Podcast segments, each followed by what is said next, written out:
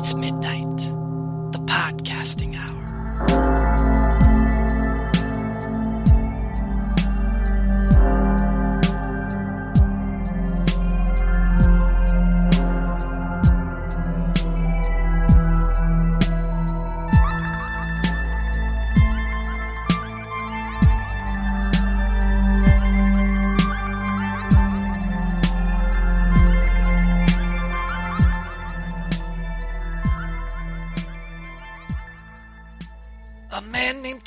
Tommaso is robbing a church in Rome when the priest catches him.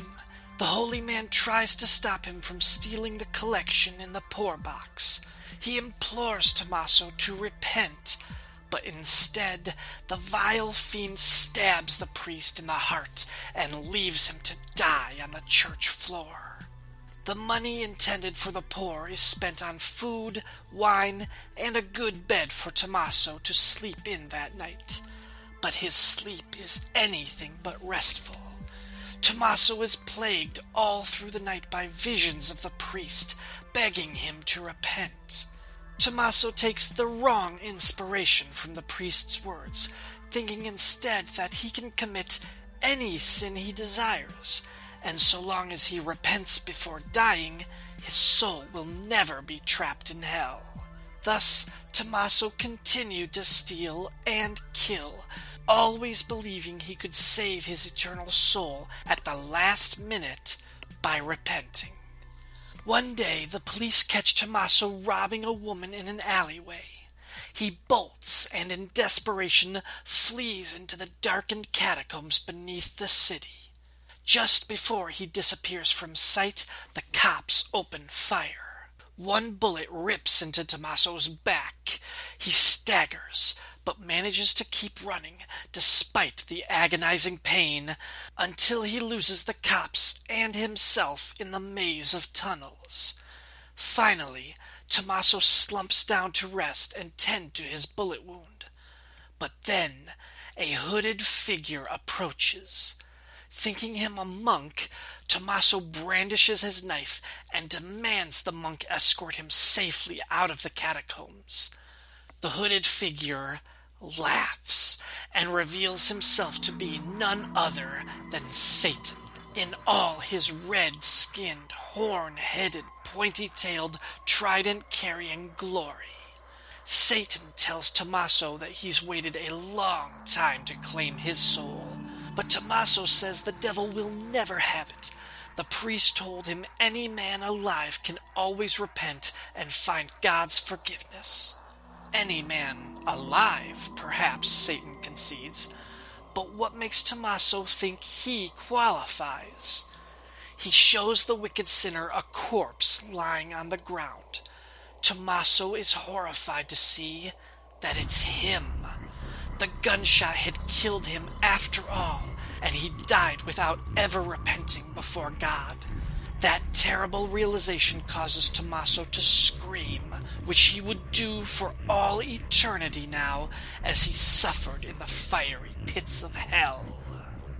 Beat the Devil is written by Jack Oleck with pencils by Jack Katz and inks by Tony DeZuniga. It originally appeared in House of Secrets issue 99, cover dated August 1972.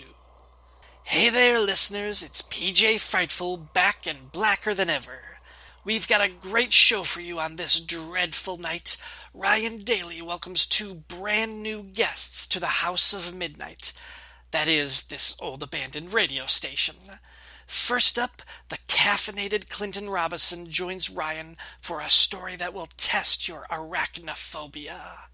Then Herman Lowe brings the Everglades to the Scottish moors as he and Ryan unearth the fourth issue of Swamp Thing.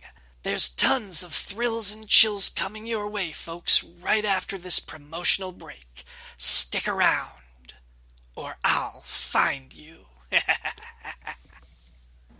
Hi, John. Hi, Maggie. I'm still wrapping my brain around the fact that we're married. Me too, but I wouldn't have it any other way. Aw. Oh, hey, I was looking at these old comics and I noticed that there's Hold a that thought.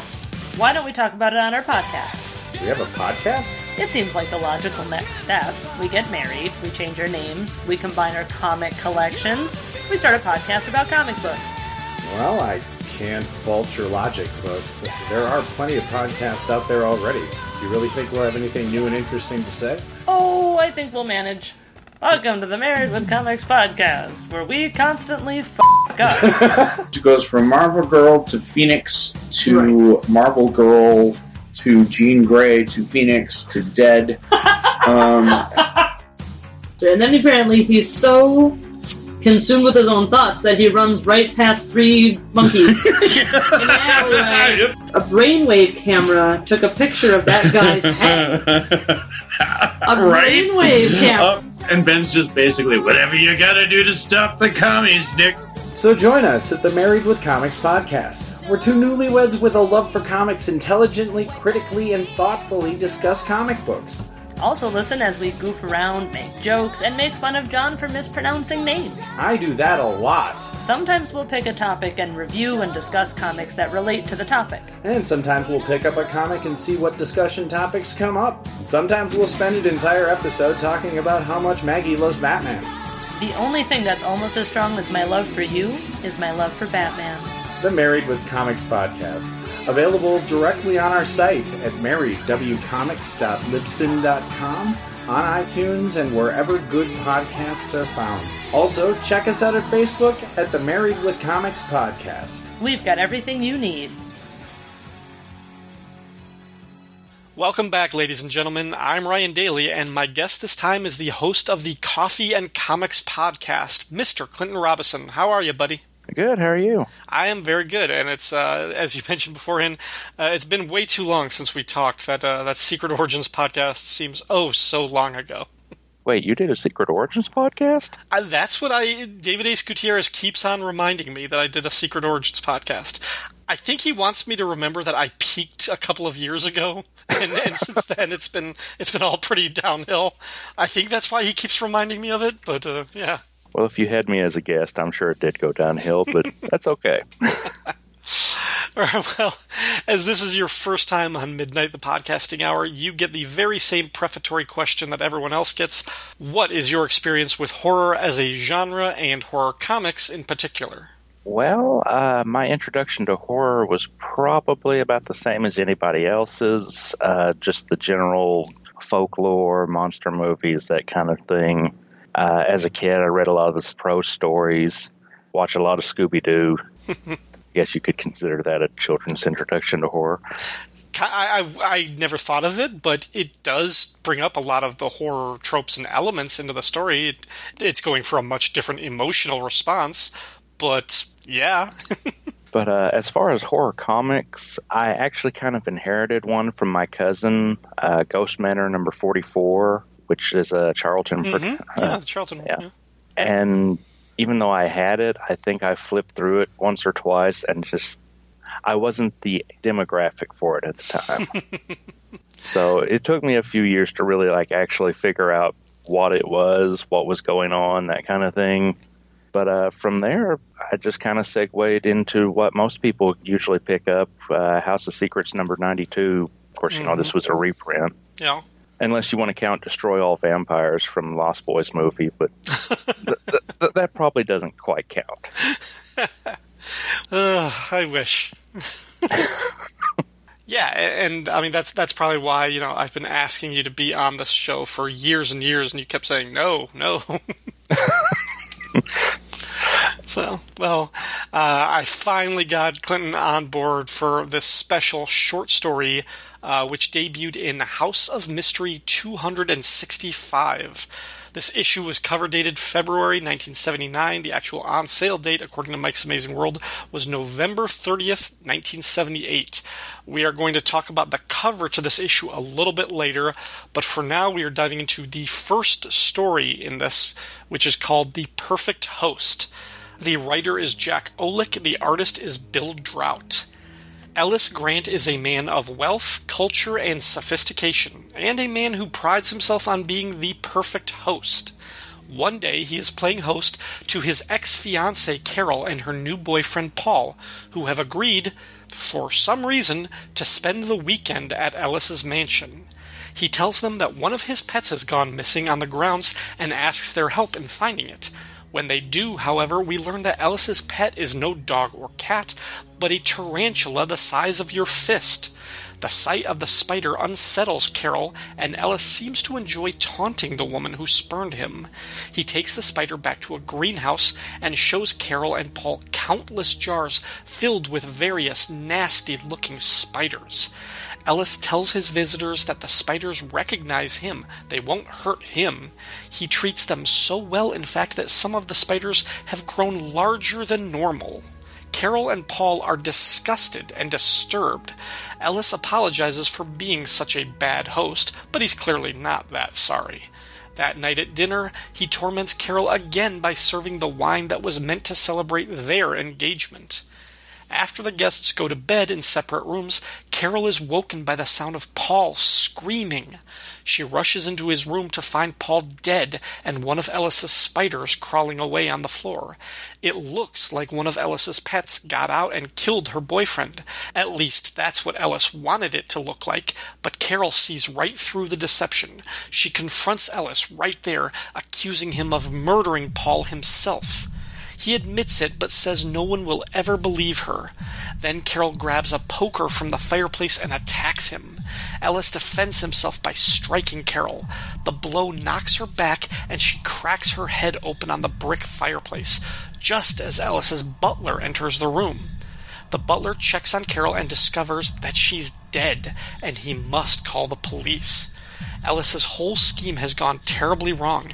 He could have explained his way out of one dead body, what with the missing spider, but two corpses will send him to jail.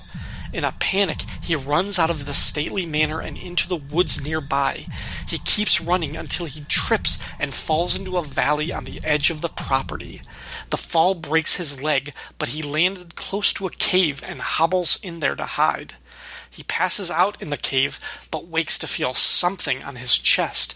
When he opens his eyes, he is horrified to be looking right into the multiple eyes of a giant spider.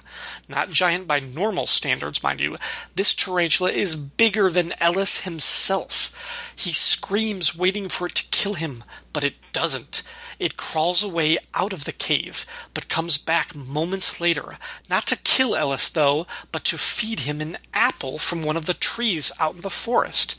Ellis can't believe his miraculous good fortune. This spider must have been one of his pets that escaped long ago and just kept growing.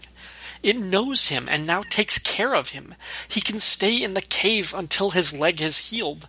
The police will search his house and the grounds, but they'll never find him here. He'll get away with the murders he committed. For days, Ellis stayed in the cave with the giant spider feeding him. Every day it went out and returned with food to keep him alive and healthy. Time passes, so much so that Ellis's leg has healed, and he tells the spider that he will leave tomorrow after one more good night's sleep. The next day, Ellis wakes on the floor of the cave, but something is wrong.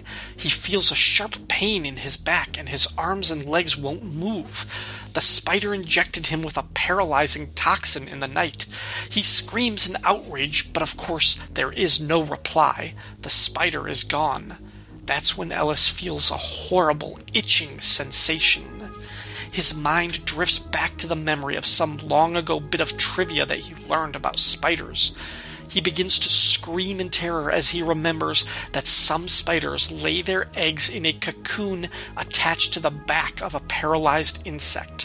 When the eggs hatch, the hungry baby spiders devour the paralyzed insect, which is known as the host.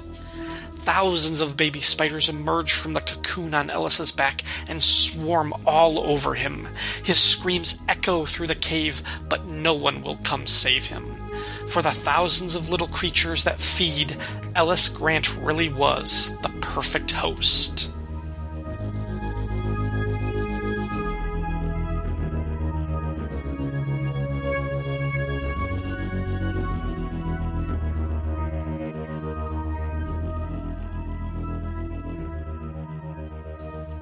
And that is our story. So, Clinton, what did you think of this story that I subjected you to? Um, I- I've got this crawling sensation up and down my arms right now. Um, no, th- this story's really, really good, actually. Yeah, yeah, it's it's a lot of fun. It's it's kind of it's it seems to creep up on you kind of simple, and part of that is, I think the art um, by Bill Draut, who. I, he actually he started a lot doing romance comics. Like for years and years he was just on romance books. Um, and certainly the first couple of pages eh, seem like they're kind of like fit for that. Um, and then he kind of moved his way into some of the horror realms and everything. But there's not a whole lot that's flashy about his style, but just I think the story just works on a sort of psychological level. It taps into this kind of arachnophobia that everybody has to some degree or another, and it's yeah, it's it's yeah, it's creepy. Yeah, I mean, I get the romance comics feel and everything. Um, like you said, with the arachnophobia and such, the I mean, it plays on the tropes, you know, the the double murder, the running, you know, I, I can't be caught. hmm The twist, though, like I was actually thinking it would just end up being one of those. Well, you know, he raised these spiders and they ate him. Right, I, I did not see the whole egg laying thing coming. Right, yeah, that's the, That- the added layer. Yeah, and it's the fact that he lays there for what does he say, two weeks? hmm Like two weeks before he really figures it out. I mean, that think about psychological torture. Yeah, the passage of time in this is quite because, like, okay, just like looking at like on like what Ellis looks like in the first couple of pages. Like, sp- I'm I'm specifically thinking of, like page three when he's in his tuxedo and he's. Does he remind you of anybody? I was just thinking that he looks like the kingpin with hair, Okay, okay, yeah, I can kind of like see a young kingpin to me. Yeah, it kind of does. I I look at that and I see the actor John Candy. Oh my God! I now that you see it, I say it. I see exactly what you're talking about. That And I mean, this would panel where he's got that wine glass. Yeah, no, I mean, like, and Draut wouldn't have been basing this on. I mean, this was probably like, oh, actually, what I'm trying to think, like, this might have, like, if he he might have seen John Candy at like a a Second City type of thing. Like, I don't think he really got big until the early '80s, but it's possible. But yeah, that, that's what I see him in. But like once he's fallen into the cave over like the course of the last couple of pages, we see he must be down there for a long time because not only does he grow a pretty decent beard, but he gets really skinny. You know, just feeding on nothing but apples and such. Um, he's he's kind of like all scrawny and bones by the time that the the spiders actually devour him. So Well, I mean, he he says he waits there long enough for his broken leg to heal up where he can walk on it. So you know, I'm no Doctor Hange, but I'm going to assume that's at least two months. yeah, I think yeah. You were talking about the art in the early part on page two, where they're hunting for the the spider. From like the first three or four panels, do you get the sense at all that he is rich? Um, Aside from that, you know, greenhouse looking thing. Not necessarily. I mean, I, I remember like the, when I was first starting to read it, like just like the clothing that he's wearing or something. Like I thought he looked kind of like young and childish, and just kind of didn't fit. But yeah, no, not necessarily. Yeah, see, that's what I thought. I was picturing, you know, this is like, you know, Archie comics gone wrong. Yeah, yeah.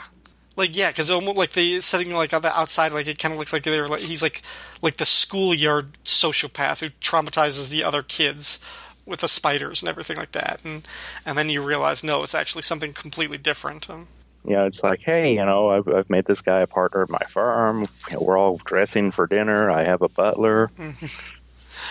but but it's also like that we used to be engaged and you dumped me for this younger more attractive guy come stay at my mansion for a weekend wow Because nothing suspicious can come of that. right right i mean i guess i guess if this guy's a if paul is a junior partner he might feel like he's obligated to do so or he'll get fired but that's i don't know Yeah, I mean, I know it's, it's one of those things they have to just kind of move that all along because you only got eight pages to tell the story. But Right, right. Even with that, like the first page is really it's Kane setting it up, and then we get like a sort of like half or two thirds of the page splash, kind of flashing forward towards the end with like Ellis, like when he's like disheveled and bearded, talking to this giant spider and everything. Like I, you can almost really kind of like disregard that entire page and just start with page two. So then it's really we're talking about seven pages to tell this story and it's it's pretty economical in the way it does it. I mean, it, it is a short eight page story, you know, despite the fact that you know it took me a while to get through that summary. I do have one question. Hmm. What makes Ellis think that his butler didn't like just embezzle all that money in the time that he was gone? Ah, that's a good question.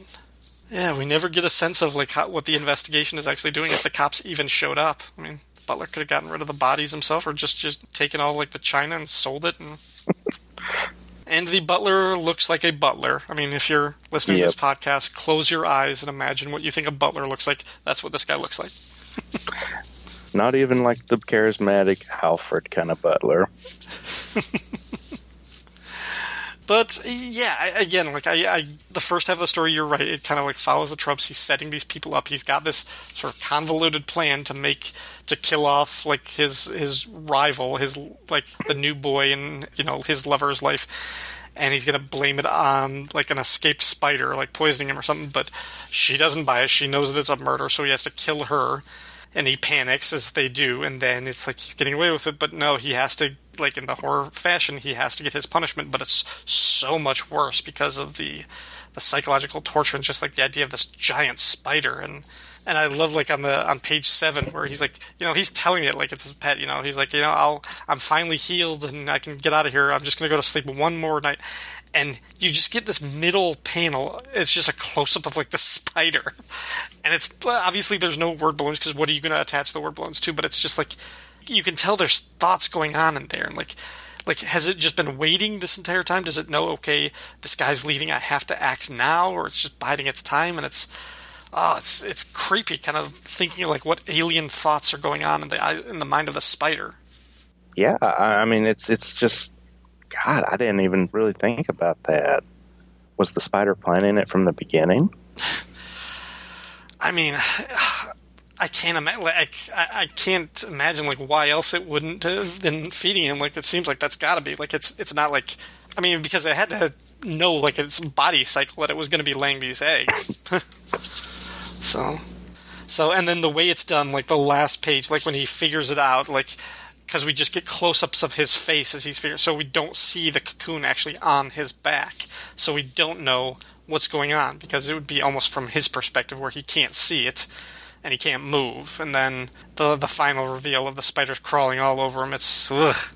yeah, it's the art is effective enough, especially on that last page, to convey the sense of dread and horror that it needs to do. But up until then, it's really just this mental game that it's it's doing with the story that's so creepy and and unnerving that I think really gets it across. So it's an effective story that way.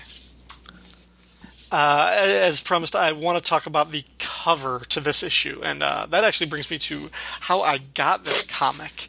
Um, when I was first planning this podcast, um, not this episode, but like the podcast in general, so a couple of years ago, um, I had the House of Mystery Treasury and the Ghosts Treasury, both of which I've talked about with Rob Kelly over on Treasury Cast. Um, but I needed more. I needed some more sort of anthology story material to cover. Um, and I wanted to, I didn't want to just get like random issues. I wanted to know that I was getting some really good stuff. So I went to eBay and I think in one lot I got all of the digests, or at least a couple of the digests. Like there's two Ghosts digest. There's the uh, Dark Mansion of Forbidden Love and the House of Mystery digest. And then I got like a um, a Bernie Wrightson special tribute issue that had the um, uh, the gourmet uh, story with the frog legs that I've talked about with Martin Gray, and the Secret of the Egyptian Cat that I talked about with Sean Ross, um, and a few other just random bits like issues of Tales of the Unexpected and stuff. Um, when the I got the order when it was delivered to me, this issue of House of Mystery was included with a little white note that said freebie. And I was like, okay, they just threw this one in as free. Well, when I opened the comic, I could tell why because the pages are falling out, like the staples are are messed up. Like I think, like as far as I know, the comic is intact. It has all of the pages, um, but they're not really stapled together, so it's kind of falling apart. But uh, I was I was happy to get this one for free because looking at the cover, and I will post this on the website, of course. Um, it is a Micah Kaluta cover, so you know it's of a certain quality. No background, just a sort of reddish orange. and it's kind of an image of the story, but we get a man, ostensibly Ellis Grant, although he looks nothing like it. He's like, kind of like skinny and scrawny. He's in like shredded shirt and pants and everything, and he is tangled up in the web so that he's kind of like dangling with his back arched, and this big spider is on top of him. But unlike the way that Bill Draut draws the spider, this thing is spindly in its legs and its like upper body and like the the thorax is like kind of big and bulbous and everything and it's it's like going for his face but he's kind of like holding it up just above his chest so you can kind of see the fangs and it's just a really striking cover and like the the way the webs are like holding him up but like with the arch and everything like there's a weird creepy sort of like lovers embrace dance type of like feel that I'm getting from this, like but like with the spider lunging at him and the guy like repelled back. It's it's just ah, it's it's it's so shocking, but it's really really good. Um, and sharing a little bit of uh, behind the scenes, my wife has a severe arachnophobia, and just tonight, as I was getting ready for this podcast, I was coming downstairs and I had to carry my kid who was like asleep in my arms. So I asked her, I was like, "Hey, can you grab that stack of comics and carry it down for me?" And she did and i was like hey look at that cover. And she looks down at this and she just, like she goes white and she looks at me she's like why did you make me look at this? And she had to turn the comic upside down on the top of the stack so that she was looking down at like the lego ad that's on the back. Um, and i was like you you can't even like have it like facing out. And she said her fingers started to get tingly. Like it, this set off her arachnophobia that much just this cover so Ah, it's it's powerful. What did you think of the cover the first time I showed it to you? Well, while I find your story hilarious, the first time you showed me this cover, I pretty much had the same reaction of your wife. I looked at it and I'm just like, Jesus Christ! Ooh, it's bad. It's yeah. It's like... And the more you look at it, the scarier it gets you know the proportions on the spider are bad enough, but to look at the guy, I mean, he is practically contorted trying to get away from this thing. Yeah. You know, his back's completely bent. You know, about as far as your spine will go. Plus, his head's still tilted forward, trying to make sure he has the thing in focus. You know, it can't do anything with his legs, apparently. I mean, it's absolute terror. Yeah, I mean, you you like can't tell like the legs are so spindly and like tiny that it almost looks like the legs are like digging into his like legs and shoulders or whatever. Like mm-hmm. they're like needles. Like if he was bleeding from those spots, it would be believable that they're like he's it's like attached itself to them. But it's yeah, oh gosh, it's it's nuts. It's it reminds me in a certain way of the face hugger from the Alien movies. Like it's it's not going at him the same way, but it, that's kind of what it reminds mm-hmm. me of. Yeah. Well, I'm glad that I could share this this bit of dread and terror with you, and I'm glad that you could share with it, uh, or I'm glad that you could share it with uh, with our listeners, Clinton. So yeah, th- thanks for indulging me because I've wanted to talk about this story for a while. Send all psychologist bills for nightmares to Ryan Daly, care of. Uh, put it on the put it on the tab for the Fire and Water Podcast Network. They uh, they they handle everything for me. Yeah, we've got a special lawyer on retainer just for me and what I do. Well, um, yeah, thank you very much, Clinton, for being on this episode of Midnight the Podcasting Hour.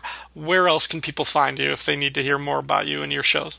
Uh, well, thanks again for having me, Ryan. I do appreciate it. Uh, if people do actually want to hear more from me, I do a little show called the Coffee and Comics Podcast. Uh, you can find that on most podcatchers or uh, directly on the website coffeeandcomicspodcast.blogspot.com.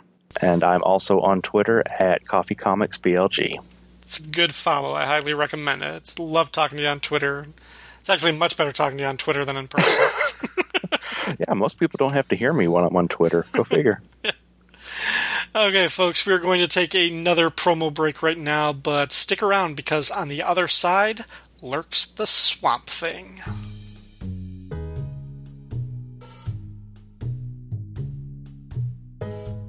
Can I get a tall chai? And a large black coffee. And I suppose you're here with no agenda, as per usual? On the contrary, I'm here for comics. I think I can help all of you. Hello, I'm the caffeinated Clinton Robinson, and I host a podcast called Coffee and Comics. On this podcast, I summarize, review, and discuss comic book issues, stories, and related media, usually in the span of time it takes to have a cup of coffee. Sometimes I'm joined by a guest, and sometimes I'm flying solo. So pour the coffee, take a sip, and turn up the volume as you listen to the Coffee and Comics Podcast. Available on iTunes, Stitcher, and directly on coffeeandcomicspodcast.blogspot.com. And remember, this is where the comics are never too old and the coffee is never too cold.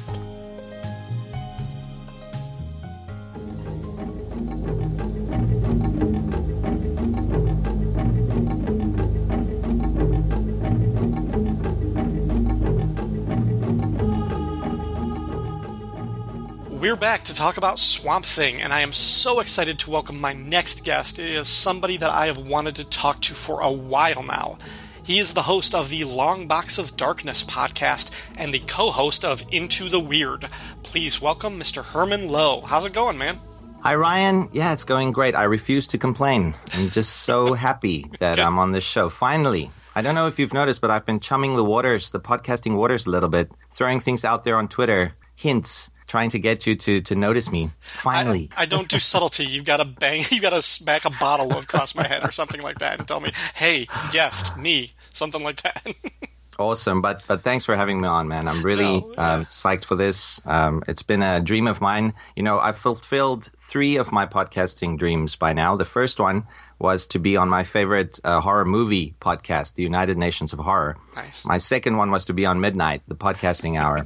And my third one, I want to be on a, a Stephen King podcast, probably the Losers Club. I don't know, but that's like a, a pipe dream at the moment. But um, so you know, this is a big deal for me being on Midnight. I'm Finally, a I'm a fan of Losers Club. That's a good show.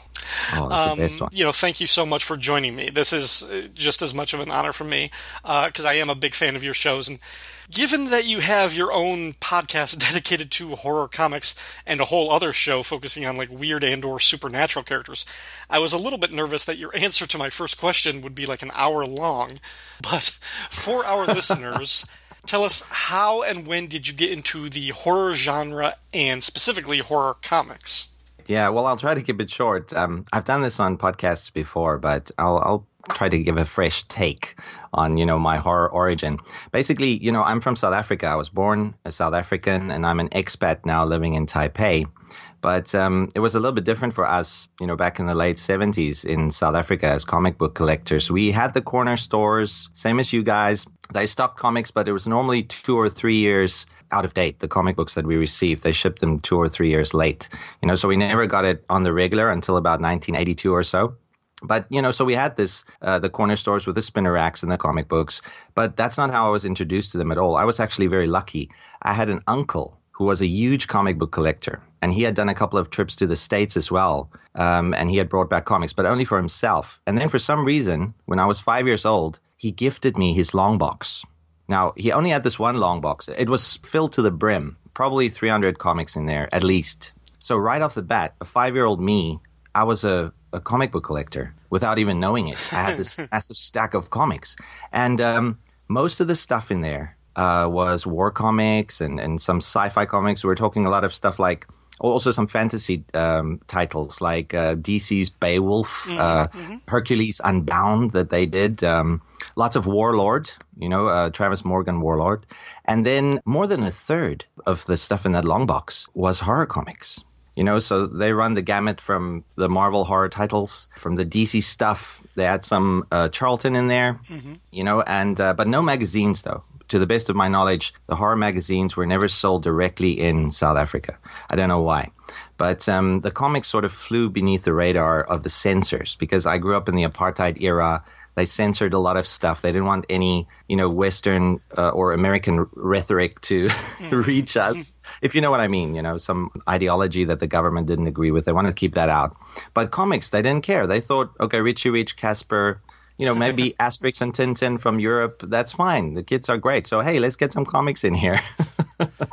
so you know, that's how I was exposed to horror comics. But I did read the superhero titles in that box too, probably more so than the horror at first because they were more colorful and were more interesting, and I couldn't really read at the time. So I was paging through stuff looking for interesting pictures. Mm-hmm. And then the same year, when I was five years old, we're talking maybe 1981 here, I was staying over at the same uncle's house. Uh, they were uh, sort of babysitting for me.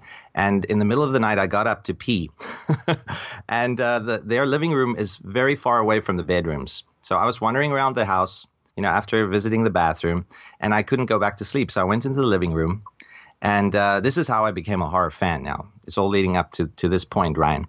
Um, I popped in a, a, VCR into the, the VCR player because I was bored. I was probably thinking it would be, you know, Superman the movie or Raiders of the Lost Ark. I didn't know what it was what it was going to be watching. So I put in this VCR, this tape, and it turned out to be David Cronenberg's The Brood. yeah, five year old me, David Cronenberg's The Brood. And you know, um, you have the, the the flight or fight response, but you also have the freeze response, right? Now, now I can't remember exactly what happened to me then, but I can viscerally remember scenes from that movie: the bloody fingerprints on the stairway banister, you know, the the the the, the meat hammer. Mm-hmm. uh, you know, when when these people got murdered. Uh, so I remember these scenes, and it must have been disturbing for five year old me, but not as much as I thought. I didn't get any nightmares from it, which probably says something about me, but you know, I'm I'm fine. I'm not stalking people at night or anything. But um, you know, and I the, the freeze response kicked in. I couldn't move from the sofa. I was riveted. I had to watch this movie to its conclusion. And um, I couldn't remember details from the film, but I can remember that I wanted more. You know, it's kind of like what, what's that that taxi driver from Deadpool 2? I want some more, right? so, you know, after that, I did it again. And, the, the, you know, another night when I stayed over at their house, I popped in The Prophecy, mm-hmm. you know, which is a, a, a, movie about environmentally mutated animals and stuff. And the same thing, I, I enjoyed that too. So, you know, eventually I did get nightmares from these things. But um, that's, that's my how I got into horror. And then after after that experience, I went back to the long box that my uncle gave me, and I started digging out the horror comics. And I found that I enjoyed them so much more because now I paid more attention to them, hmm. right? So it was more meaty, it was more interesting and, and more frightening. And and ever since then, I've sought out you know the sort of the fear response um, in in all manners of, of media, whether it be video games or movies or TV shows, and especially comics. So I'm not saying the more disturbing the better. It still has to be done tastefully, artfully. You know, it still has to be done with with a little bit of uh, literary value mm-hmm. to give me that real kick. But you know, that's that's basically my horror comic origin. And after that, I started collecting actively. You know, I, I would go to the spinner racks, I would search out the horror comics, and eventually I found a secondhand bookstore, and they stocked magazines. Yeah. They stocked all the horror magazines. We're talking here Creepy, Eerie, Vampirella, even uh, stuff like uh, Skywald. You know, the Skywald magazines. They were very rare in South Africa at the time. And um, it was brought over by people from the States. You know, or, or people traveling abroad. They they got those magazines. They traded it in at this bookstore, and you know, I, w- I traded my dad's Mad magazine in for them because they kind of had a policy. You have to trade. You know, it was sort of like a uh, it was a secondhand bookstore, but the older stuff you had to trade. Hmm. You know, so, so so that they wouldn't run out of stock, right? So you had to trade magazines for magazines, comics for comics, and you could buy the newer books they stocked, but you couldn't buy the older stuff. So I had to trade for it, and that's how I got my hands on the monster magazines, and you know, and and then it really started because then I was exposed to horror on a much higher level we're not talking, you know, like the, the muted horror from the 1970s here where the code still applied, right? Right. We're right. talking here the deep, really visceral stuff. Although I did have to hide some of that from my folks because, you know, Vampirella, it's a little bit too cheesecakey for to leave it lying around your bed bedroom, right? so, yeah, that's that's the long and short of it. That's how I got into horror comics. Wow, very cool, very cool. So then, for the purposes of this story, what was your experience, or how did you get into Swamp Thing? Oh, okay. Well, uh, probably the movie. You know, 1982. We went to. A, uh, I think it was at the drive-in that we saw at the drive-in movie theater. My my folks took me, and um, you know, I only had one Swamp Thing horror comic in that long box. Strangely enough, you'd think statistically speaking, 300 comics. There must be more Swamp Things in there. No, no, no. There was only one Swamp Thing comic, and that was from Swamp Thing Volume One, uh, Issue Nine, yep. the Alien yeah, Remember the Alien issue? That's a great one, but you know, I didn't appreciate it uh, as much as I should have, you know, and it was also tattered. It was in horrible condition. Where basically all the comics in this box that I was gifted uh, was in terrible, a terrible state uh, of disrepair. So, you know, obviously, um, if if something looked good, I would read it. If the pages were faded and torn, I wouldn't really pay much attention to it. I remember this one was one of the the damaged ones. You know, this Swamp Thing number nine, which which is an atrocity. My uncle should be, you know, raked across the coals of hell for that. But no, no, I thank him for getting me into the genre. But you know what I mean is, I only had that one comic, and then after the movie in 1982. I loved Swamp Thing so much, so I went back into the long box, searched for that comic, read it, and then I went on a scouting expedition to get more Swamp Thing comics. And I ended up, this is 1982, so I ended up buying uh, the Marty Pasko and Tom Yeates. Mm-hmm. Uh, well, I, I, only ended up buying one comic at first because that's all I could find in the spin- spinner racks. And I don't know if you ever read this comic, Ryan, but this is the one. I think it's Swamp Thing, Saga of the Swamp Thing number seven, where uh, Swamp Thing and his entourage, they're on this luxury liner on this cruise ship, and there's these people running around, uh, passengers of the ship with this these eyes, these red cyclops eyes attached to their faces, almost like Starro, you know, attaching the starfish to the faces of the Justice League. This was almost like that, except more more horrific. And these passengers were running around the ship, and something was evading them. And then finally, he entered the indoor pool area, and you have this amazing splash page by Tom Yeates of this giant red octopus alien just chilling in this massive indoor pool. I'm actually I'm looking at that page right now in the big Swamp Thing omnibus, the Bronze Age oh, omnibus. Oh man. It's beautiful. It's beautiful. That thing used to be my screensaver for a while on my phone, my, my wallpaper.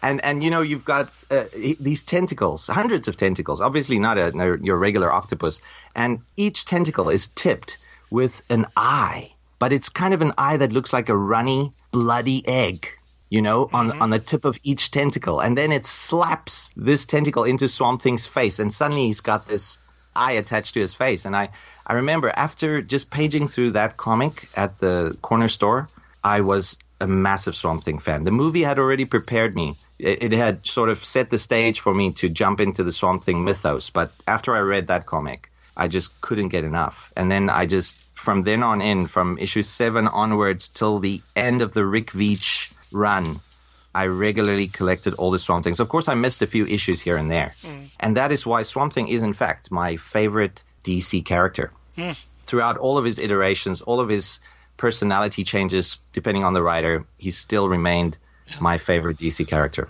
Very, very so that's cool. that's a very long-winded origin, but you know, like you said, uh, I've got an excuse. I've got my own podcast. yeah.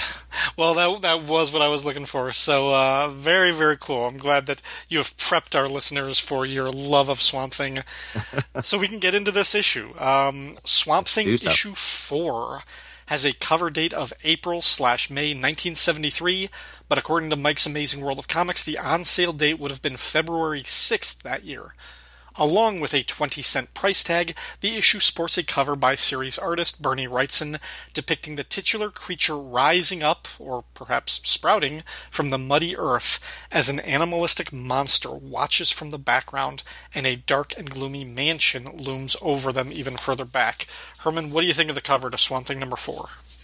Okay, well, it's hard to say anything bad about a Bernie Wrightson cover because the guy is so good at at just you know imprinting these images especially like splash pages or or these these these visceral uh, scenes that tell more than just the story you see. You know there's definitely a story here on the mm-hmm. cover. It sort of want, it draws you in. You want to read more. But um, this is one of my least favorite covers in fact for reasons being that DC might editorial might have told him you know you got to preview something that's going to happen in the issue. But you, you you might Bernie probably didn't want to give away the monster or the or the the antagonist um, that Swamp Thing would face. So he sort of disguised what um, the actual monster in the comic would look like. I'm not going to spoil it for the listeners yet, but the, the, the portrayal of the monster on the cover is kind of like a goblin-like creature wearing clothes. Yeah. Right. It, it it does have the legs which you would associate with the animal he's going to encounter later on, or the monster he's going to encounter. But um, it's almost as if he didn't want to show you too much. Now, now that actually is a good thing. That speaks to Bernie Wrightson's skill as saying he doesn't want to give too much away. But why not do it? Why not just put the, the, the full glory of the monster that he's going to be facing on the cover? That's that's that's my thought because he's so good at drawing this particular type of creature. Mm-hmm. So not one of my favorite covers. And another thing is uh, that I do like about the cover though is uh, every cover that features Swamp Thing rising out of the muck. Mm-hmm. That's always um, it always uh, makes an impression on me. And in this one though if if you read the story later on, uh, we'll, we're definitely going to be discussing it. Uh, Swamp Thing's sort of freeing himself from quicksand, right? That yep. that's what features later on in the story. But when I first saw this cover, it was sort of it almost made me think like Swamp Thing was lying in ambush, using his natural camouflage to to kind of like get the jump on this being that he's going to be fighting. You know, so then, much to my disappointment, when I you know continued to read the the, the comic book, um, that was not the case. The case was more like a bit of clumsiness on Swamp Thing's part, uh, also a bit of a, a plot hole, you know, uh, where he literally just tumbled into some quicksand and he's freeing himself. but a great cover overall. That's that's the only negative side to the cover is is sort of the context of the story that he had to portray. Yeah, I like how he has like a little bit more foliage and like brush. There's like dried leaves and everything, kind of like and sticks matted to him, like they're clumping to him. Yeah, which makes it seem like he's almost kind of forming out of the the earth itself. Like it's kind of it's giving shape to him, um, or he's sort of rising up out of ambush to like spring, which I like that idea too. Um, I really like there. There's an, uh, a, an interesting thing about the Swamp Thing covers was that the image that Wrightson was drawing were all square images, square pictures, because yeah. the title had this sort of masthead thing where there was usually just a solid line of, of just a splash color like red or black or something on the top right. of the of the cover with the Swamp Thing and the you know Comics Code seal and like the date and everything like that. So yeah. his image isn't the normal rectangular shape that you would expect. This one is more square.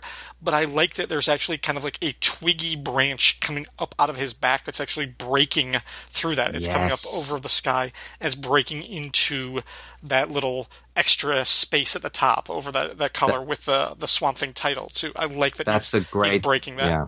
That's a great observation. Yeah, I love that too. It is it is strange that you know these covers feature these square images, you know, but but what I like is I like the black background, you know, to the comic. I kind of dig that, and obviously Swamp Thing, one of the most the the best designed uh, logos. Yeah, you know, if you talk about the name as the logo, the greatest. I, I, just love it. You know, uh, the the red background that surrounds it, and um, the fact that this branch that you're mentioning is sort of reaching in front of that yeah, it, it definitely speaks to Bernie's uh, uh, props, you know, uh, his skills as an artist and, and as a, a conceptual thinker. Yeah. You know, Bernie obviously was great at that, and um, that's what evoked the horror in most of his single panel images like that. So I agree with you. Great little detail there. Okay, then let's get into it.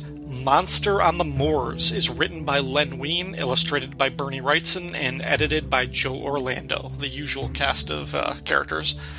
The Swamp Thing wakes up beside the wreckage of a crashed seaplane that he had been riding on at the end of last issue. Before he can check to see if Agent Matt Cable and the young Abigail Arcane are alive, a horse drawn carriage approaches the wreck. Swamp Thing hides and observes a man and woman carry three live but unconscious bodies out of the downed plane and put them in the back of their carriage. From their accents, Swamp Thing figures he crashed somewhere in the Scottish moors but he also suspects that the couple may have sinister intentions for his injured friends, so he follows the carriage back to an old mansion. A few hours later, Matt, Abby, and their pilot, Paul Rodman, wake up. Angus McCobb and his wife Jenna serve them tea and ask how they happened to crash. Matt Cable recounts that their plane suffered mechanical difficulty. The pilot thought he saw a row of landing lights as if from a private airfield. They tried to land but crashed. The Swamp Thing watches from the window, remembering how there was no landing strip. When the plane went down, he used his own misshapen and brutish body to absorb the impact and slow their crash. Paul Rodman wants to return to the plane to check on its status. Angus implores him not to go out at night, that there may be dangerous animals on the moors. Rodman thanks him for the warning, but insists that he has to file a full report on the plane and check to see if the radio is working. He goes out alone, walking across the misty moors, when he senses something is following him. He turns around to see a huge, lumbering shape and two fierce red eyes. The four people still at Macabre Manor hear Paul Rodman's death scream, carried on the wind. They go out together to investigate and find the pilot's body ripped to shreds.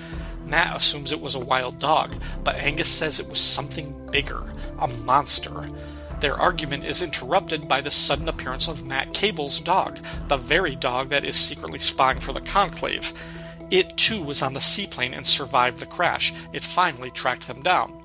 So, you know, good that we're keeping up with that little side plot.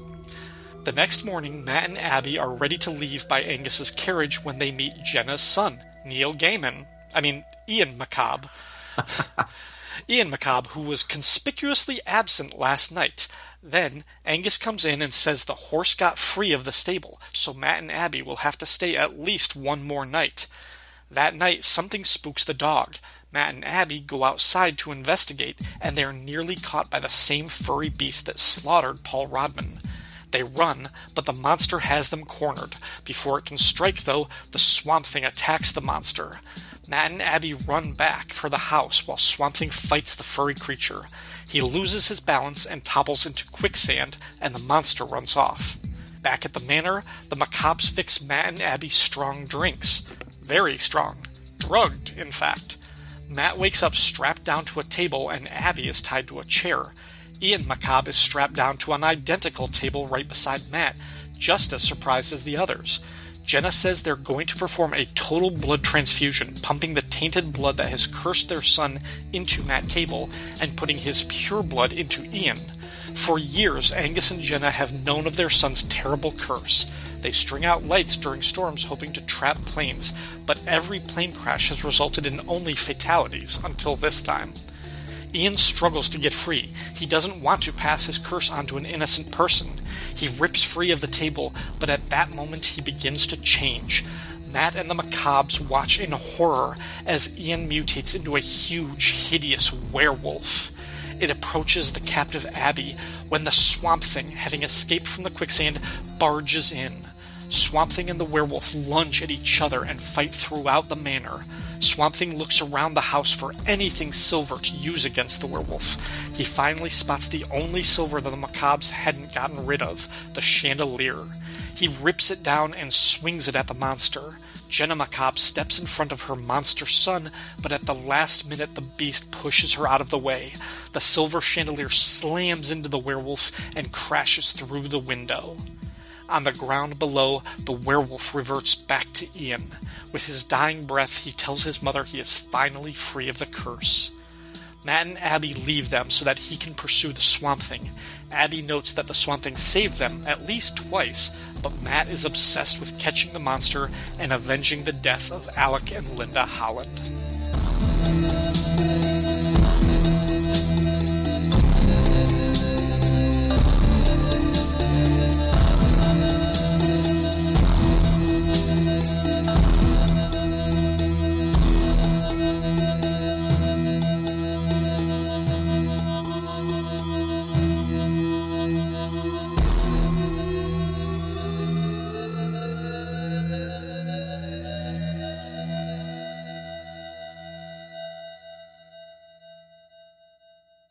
Herman, what did you think of this one? Obviously, I can't gush about this issue enough because Bernie Wrightson draws a werewolf. and you know, this is, sold. Yeah, you had me at that yeah.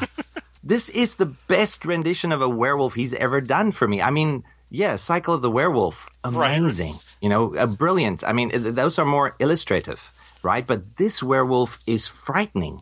You know, this one is the the one that I like from you know with the backbent legs, mm-hmm. the and and it's an albino werewolf too with these red eyes, so that goes really well with its exterior. So it's very visually striking, and and you just know this is the kind of creature you don't run away from. You know, with those little rabbit legs on the back, those thin little dog legs, but you know, very very scary looking creature, and um, uh, I do love the way he did the werewolf in Stephen King's, uh, you know, Cycle of the Werewolf. But there, the werewolf was more bulkier, you know, uh, more massive, which is also scary in its own right. But here, the werewolf is more harkening back to John Landis's An American Werewolf in London, mm-hmm. you know, with with those uh, legs made for four-legged sprinting, and um, really scary rendition of a werewolf. Uh, so that's one of the reasons why, why I really dig this comic. And another reason is it's got a classic horror setting. If you think about The Wolfman, Lon Chaney Jr., one of the Universal classic monster movies, it's set on uh, a, a fog enshrouded um, estate or a forest. And here we've got the fens, we've got the moors uh, of Scotland as the setting. So that already uh, evokes this feeling of suspense right off the bat as soon as you open the, the, the comic book and start reading. So you've got this great setting that just delivers the suspense, and then the story just builds up, builds the suspense up until you know you you can't stand it anymore, and it just explodes. And this comic is full of action too. I mean, he faces the werewolf twice. Mm-hmm. Swamp Thing, I'm talking about Swamp Thing here, and um, you've got the the classic setup where someone, you know, I, am thinking Len Wein is a guy uh, who's in love with checklists. That's just what, what I'm thinking because, like, when he's doing a horror story, it seems to say that, okay, I'm doing a story here. I want to do the Frankenstein monster. We got to have a mob. We've got to have torches. We've got to have a, you know, a face off on a ledge or on a bridge or something like that. We've got to have a damsel in distress. So the same thing here. It's sort of like he's he's taken his love of the Wolfman, you know, the the Universal classic monster movie, and then he sort of put that on the comic book page. But he's changed enough to make it its own thing. Uh, but you know, Len Wein's writing aside, the the whole issue is all Bernie for me. Every every even the face the facial expressions you know, of, of the people here. You've got the macabres, and they look suitably sinister. At first, they appear to be all these nice old people, a little bit malformed, like most Bernie Wrightson characters are, but genuinely nice. And then, you know, they become sinister, you know, when they start giving each other these furtive glances, which Wrightson is so good at portraying. And you know, just something something bad's going to happen. So, uh, you know, as a horror comic, definitely, this is one of my favorite of the early Swamp Things um, but the main reason is the werewolf aspect to it. I love werewolves. Bernie Wrightson's werewolves are a favorite of mine. You just have to go on, on the internet to Google Bernie Wrightson werewolf or Pinterest. Just just save that stuff because it's it's gold. It's it's great. Yeah, I second everything that you just said, um, and and we'll take it sort of like step by step. But um, like you, I I love werewolves. Um, I actually I mentioned this because I did a whole special episode on vampires, but I even mentioned that one that werewolves are my favorite sort of supernatural monster. They have been since I was a kid. Um, I, I just love these things, and I, I, don't think you can get a better illustrated werewolf than what Bernie Wrightson did. Um, and you're right. Like I, I point to sort of the most obvious would be the cycle of the werewolf that he did with Stephen King, but yeah, even in that one, some of like the the painted werewolf stuff that he does, like there's sometimes when he depicts it when it almost has like the musculature of a bodybuilder with just the face of the werewolf monster. Yeah. Whereas this one looks completely inhuman, has a little bit of a length uh, or a lankiness despite yes. its despite its real size and and how big it is. But yeah, like the splash page on page 18 that is as good as probably like almost any of the great Bernie Wrightson covers, and he did amazing covers. That's he could have just been a cover artist for like in the '70s for like his horror work. But yeah, I, I think that splash page of the werewolf is just as good as any of those. It's so scary. It's so monstrous looking. I yeah, maybe maybe my favorite single image of a werewolf. Yeah, um, same here. Same here. It, it always has been.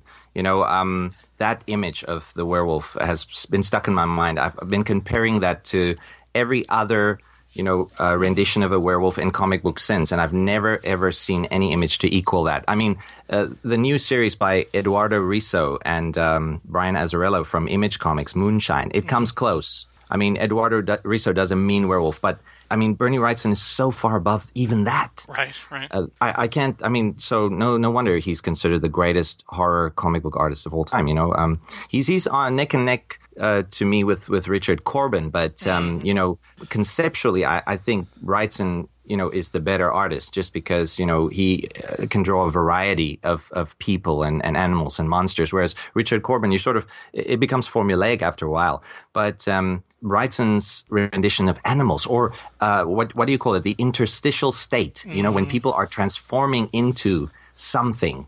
You know, um, that I love because yeah, the series so of panels monstrous. on page seventeen, right before the splash, the, the whole bottom page mm. is is this close up of Ian as he's going through the changes and is covering up his face and everything. It's it's amazing and And yeah, the the other artist that I would think of is um, well, Mike Ploog, who was the original artist Mm. on Werewolf by Night over at Marvel, Yes, but I yes. think he was constrained by kind of the Marvel style and the house style. I mean, I Yeah, wish yeah. I wish Mike Ploog would have had a chance to really kind of go nuts with that character in that book without some of the Yeah. constraints of just like the what was sort of conventional Marvel storytelling at the time. Yeah. Because I think if you look Well, at some of Mike mm. Ploog's art, like he's got his own art books, and if you Mm. had taken some of that, like what he does, like with like a, a sword and sorcery Conan type of thing, if he took that approach to a werewolf, whew, that would have been Oh.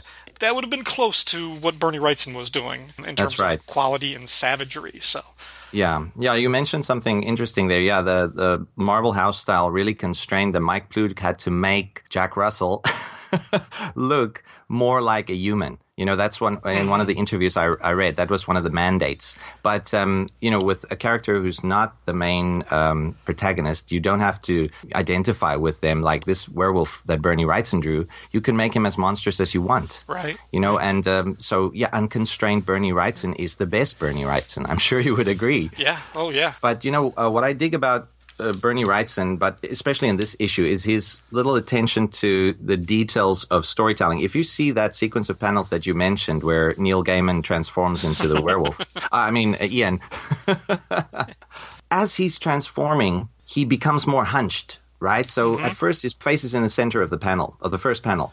Uh, and then it becomes more hunched, and he becomes more hunchbacked, and uh, his his head sort of lowers itself, and then the the speech bubble grows to fill up the um, leftover space, and he starts saying more.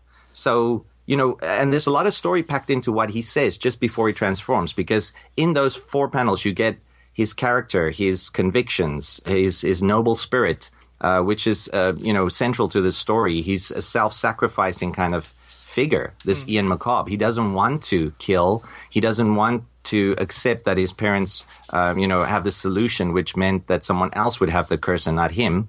You know, with the blood transfusion that they want to do on on Matt Cable and so forth. So you have this the sequence of panels that Bernie Wrightson laid out so perfectly with the person becoming more hunched and then the speech bubble sort of uh, filling up to to make use of the leftover space. That is for me brilliant. And then sort of uh, the the edges of the speech bubble also changes to show that his voice is becoming more monstrous. Yes, yeah, it, it Oh. loses the sort of the normal roundedness. It's a little bit more jagged, and there's just the thickness of the outline around the speech bubble just becomes like That's this right. heavy black. Um, yeah, no, it, it's incredible transformation. Um, the other thing that I like about this issue, and you pointed this out too, is just the classical werewolf horror setting. We're out in like the Mm. the Scottish moors. It's the the landscape is covered with mist.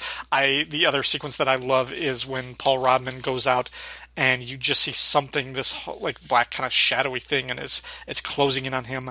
That whole idea of uh, out in the fog, you know, and just kind of losing it. Like every gr- great classical horror movie, like Werewolf, American Werewolf in London or whatever, had that in the beginning, and just this this feeling, this oppressiveness, and like, just like the style, like the old mansion that they go to on page four is another great little splash page, and the whole look, Yeah. the ambiance, the setting of this, and is this weird thing that I I was not expecting because my first, and I, I think I mentioned this, you know, seven or eight years ago when this podcast began, when I first started talking about these comics. My first experience with Swamp Thing comics was the Alan Moore run. Those were the first ones that I read um, when they were Yeah. collected and everything like that. I didn't go back into getting the original run until only a couple of years ago. So when I was reading these, I was kind of astonished how this early run by Wein and Wrightson is so weird because they use the Swamp Thing, this muck monster, as their protagonist, but through that, every issue is kind of diving into a different horror trope or a different little Yes. subgenre. Where you know, Yeah. issue two, you've got the mad scientist who, like with Arcane trying to create the unmen and changing shape. Um, issue three that I talked about with Siskoid a couple of episodes ago, you get into the whole Frankenstein monster with the uh, the the Yeah. the Patchwork Man. Sorry, I, can think, I yeah, kept Patchwork wanting to call Man, him the, the Rag Man or something, but that's a different character. Um, this one you have the werewolf trope. The next issue you'll have like Salem witchcraft witches. You know, you talk about like the the alien, but it, in issue nine, but it's a very sort of like B movie Plan Nine from Outer Space type of alien story. Exactly. Type of yeah. So Yeah. he, they really kind of played into all of these kind of classical horror tropes, and that because I'm a sucker for the werewolf as the as the genre, this one might be my favorite story of the Wein Writes and Run. It's definitely up there, just because of Yeah. the the subject matter that they're getting into and the whole atmosphere that that Bernie Wrightson Yes. is creating the the, go- the neo gothic sort of well not even neo the, just like the gothic you know uh, rural atmosphere that he's creating Yeah. with this I love it so much I think that's that's a good decision on on Wein's part is to introduce this villain in Anton Arcane that sort of is based in in you know the Balkan mountains in Europe and then transferring Swamp Thing there. Uh, even though it was done unbelievably, but hey, it's comics, right? So you know they flew across the Atlantic so quickly in this biplane, but you know um, they get there, and then you know suddenly we're in this gothic um, atmosphere where Swamp Thing is primed to set him up against all of these classic monsters.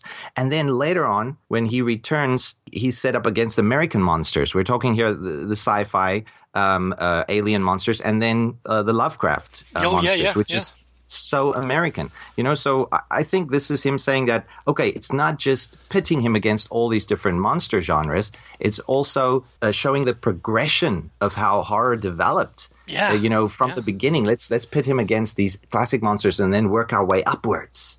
yeah because You in know? between there you'll get like the whole the village of robot people and everything which gives Yeah. it like very sort of 50s style between Stepford like Wives robots style. yeah Stepford Wives and like the, e- even though I mean you could like Invasion of the Body Snatchers you could kind of go into like a theme of that and everything and the the sort of Exactly. fear of being replaced or usurped by some sort of foreign agent Yeah.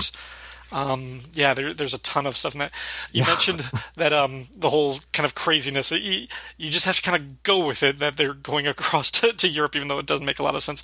I did notice that in this episode, they actually call Matt Cable an Interpol agent, which I believe Ah, is the yeah. first time they've ever said that in this, and I don't know if it comes up again, but it does sort of explain how he's operating internationally and why he's Yeah, an yeah. agent who's able to charter a seaplane to a foreign land and extradite people across. Exactly. Yeah. With with a conven- uh, they conveniently made Matt Cable unable to pilot the craft himself, which set up the pilot to become a victim. Right, because you need some You know, fodder for the wolf to the- monster. yeah.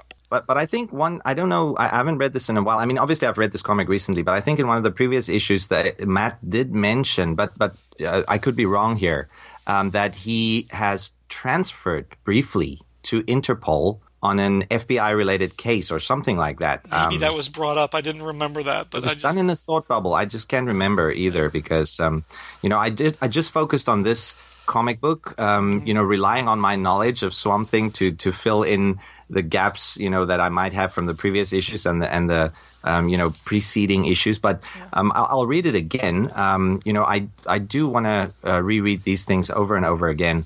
Uh, but this comic, Ryan, like you mentioned, this is definitely my favorite of the Bernie Wrightson issues for the same reasons that you like it, the werewolf, but also because, you know, a comic should be weird. It should be wacky. And this comic book is that. I mean, think about it. Len Wein says, okay, we've got to get the hairy palms in here. We've got to get the moonfilled night. We've got to get silver, but we can't do a silver cane like we had in, um, you know, the Wolfman. We can't do a silver knife or a bullet. That's too cliche. Hey, let's do a silver chandelier.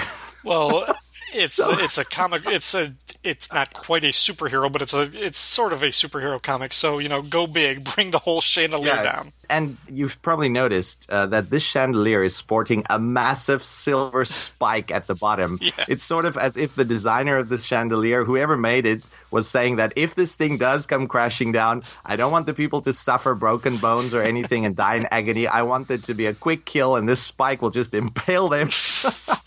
and that's what happens to the werewolf. I mean, technically, basically, you've got Swamp Thing taking out the werewolf by swinging this giant chandelier and then knocking him through the window, and impaling him on the spike. Right? Yeah. It's so crazy. And I mean, just Swamp Thing bringing down the chandelier is already a little bit wacky.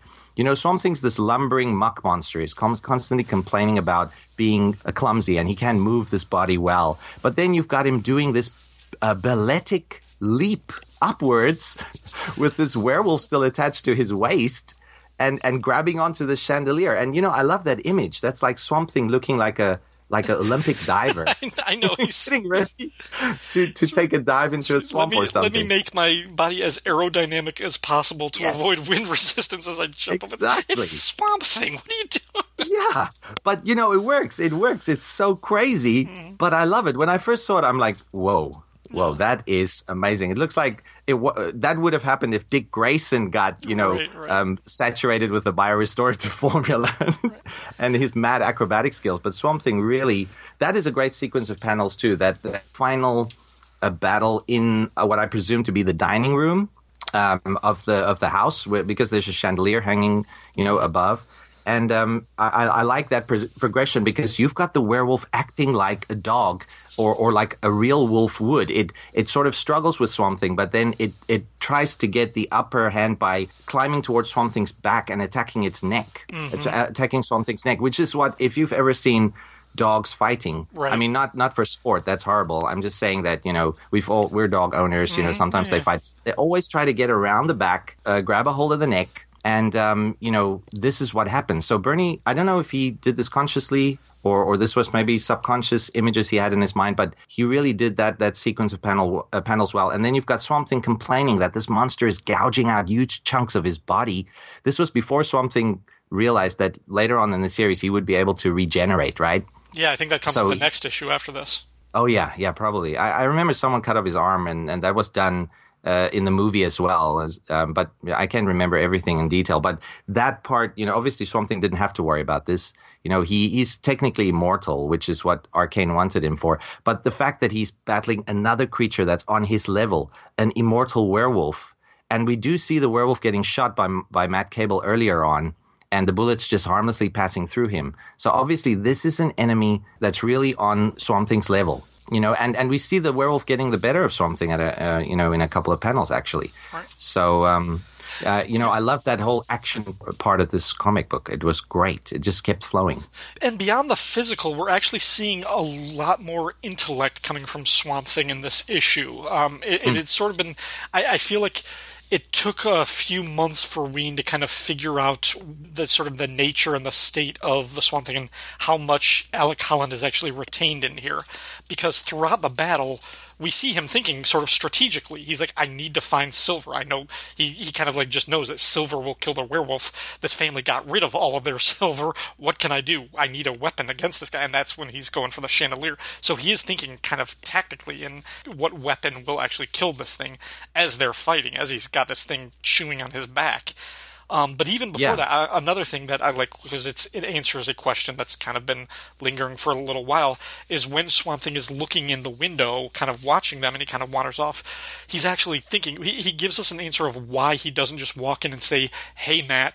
It's actually me, Alec Holland, your friend that you're trying to avenge. This is what I look like now. This is my reality now.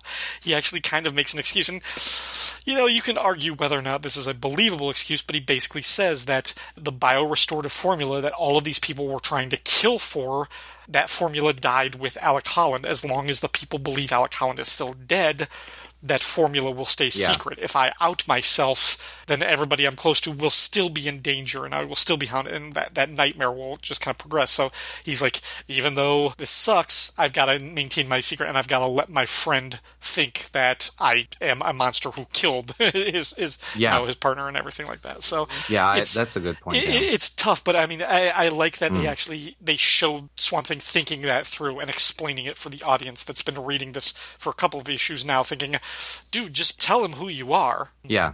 and, and we Yeah, finally I- get a reason for why he wouldn't do that. Yeah, this this is uh, uh, Len Wein, you know, showing some of his skill as a writer. I mean, some sometimes his writing is a little bit off in the early issues and in his uh, you know earlier career. For instance, the whole plot with the macabres, uh, you know, it's a little bit contrived, getting people to land on this fake landing Yes, strip, yeah. and then It, it's happened multiple times that have they have had many crashes with dead bodies being unsuitable for their blood transfusion to their son. And you'd think that, I mean, come on, uh, okay, the son is very noble. He must realize what's going on. If not, people must know planes are going down in this area since it's happened multiple times. But they never, nobody ever investigates. I mean, obviously this place is remote, but but gee whiz, that was a bit of a stretch. But um, you know, that aside. Len Wein has these nice little character interactions. Even though Swamp Thing is sort of just thinking about, uh, you know, Matt and Abby, he's sort of already considering them his friends. I mean, he mentions in this comic at one point in time, my friends. Where, I mean, it's inconceivable that they would be his friends, but he sees them as that, you know, because obviously they've traveled across the Atlantic together, even though Swamp Thing was on the outside of a, of a plane at the time. But, you know, so they've, they've gone through um, uh, ordeals, you know, uh, with the patchwork creature in the previous I issue. mean, so he saved Hmm. Abby Cable. I don't think they had a coffee in between there. I don't think they actually spoke to each other. He saved her, but like exactly, I don't yeah. think they're friends. no, no, no, not yet. I mean, she would probably. Well, I mean, I think it was in the. Oh, it was in this issue that that Abby mentions that Matt, stop hounding him. I mean, he saved our lives twice by now, or something like that. But he's yeah, like, she doesn't. I, she can't doesn't. They don't even know that he he saved the them in the plane crash because he stopped that. They're just Oh. thinking of the two times from the werewolf. Yeah, exactly. So if you think about it, if Swamp Thing wasn't on the plane, as luck would have it, the Macabres would have had another clutch of dead bodies to dispose of. This this is another one a of those things where I, I love looking at these these types of old comics and old stories. When uh, pre- it, it usually happens the most often when cop or, or law enforcement characters forget that they're law enforcement characters and they, they kind of just focus on the one thing. Because on the very last page after the werewolf has died after Ian has kind of reverted back to human given his his deathbed speech and he, he passes on the last page the top column um, Matt says well nothing more to be done here The Beast is dead and the swamp thing is probably long gone. And they're Yeah. ready to go. It's like um the macabres Normal people wouldn't do this. well, yeah, it's like the Macabres Yeah. confessed that they killed people. They set Yeah. traps, they lured plane crashes and disposed of the bodies in order to try and cure their son. They have confessed to murdering several people, and he's just like, well. What are you gonna do? The werewolf Yeah, is dead. The swamp thing do? is gone. Let's get out of here. It's like nothing more to Are be done. gonna like, this there the are local several things. There are several things you should be doing now. Yeah, we don't have time. We just get on to the next adventure. I'm hunting a, a monster here. I don't have time for these little asides.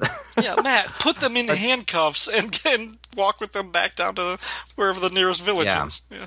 if the story contrived it to be like the you know the werewolf killed the mom and dad mm. you know then it would have wrapped that up nicely you know this this little package but it didn't they're alive and matt's walking off so yeah that's a huge you know a problem in, in, in any normal person's brain. But, you know, um, Len Wein has that aspect to his writing. You know, he's got these massive leaps of logic that you have to kind of do when you read his stuff. Not, not all his stuff, but his early stuff at least. But then, you know, he's also got these subtle little things he puts in. For instance, after the plane crashed, I completely forgot about the dog, you know, Mutt. Yeah, you know, I, yeah. I completely forgot about him. And then just as things are becoming really suspenseful, super scary, super frightening, the atmosphere is ramping up the tension. Uh, they, they know there's a creature on the moors. They hear this scratching at the door. Right, Ryan? The scratching, scratching. And they're thinking, oh man, this is the creature. You know, and, and Matt's taking out his gun. He's getting ready to, to, to leap into action against this monster. And when they open the door, it's the dog. It's Mutt. And um, I like to call him uh, Dum Dum Doggin because he kind of his massive mustache. It kind of looks like you know Dum Dum Dugan, Nick Fury's pal. From, he's got he's still sporting this massive mustache, and you know I completely forgot about the dog. But then uh, you know Len Wein brought him in with such a great scene where you're so, sort of like the tension is ready to explode, and then oh there's there's relief you know, when it turns out to just be the dog. But then, you know, the tension comes back again. So he, he's timing the beats of the story pretty well by inserting these little things that, um, you know, that the reader needs. Because if you're nitpicking, you're, you're going to later on wonder what happened to the dog.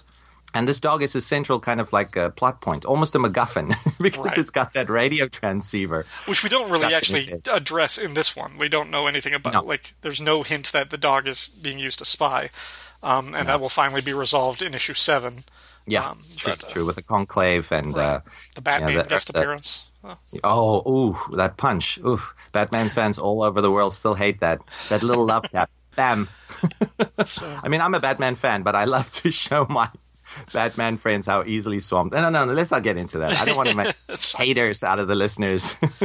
Oh, anyway, so great issue all around, Ryan. I uh, this issue seriously, I would give it a nine out of ten. Yeah. Um, or, or 4.5, strong 4.5 out of 5. It's one of my favorites, if not the favorite of the early, of the first 10 issues of Swamp Thing, of the Bernie Wrightson issues, definitely.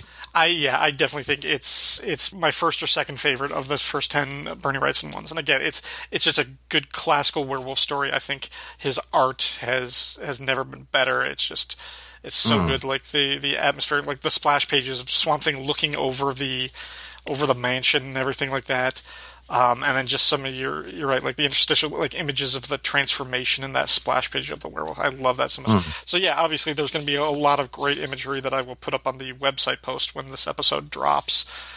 Yeah, There's so- one thing I, I forgot to mention, Ryan. I because you're a huge, you know, um, DC horror fan. I wanted to ask you something. Um, don't you think that uh, this is about Bernie's art? Don't you think that uh, the the image of the werewolf, uh, the first time I saw it, at least that's what I was thinking. The image of the werewolf's face kind of looks like what uh, Cain, you know, um, keeper of the House of Mystery, would look like if he had become a werewolf. You know, it the shape of, the the shape of the beard and the facial hair, yeah, the way like Yeah. the, it's the it's really it's the chin fur that sort of sprouts sideways.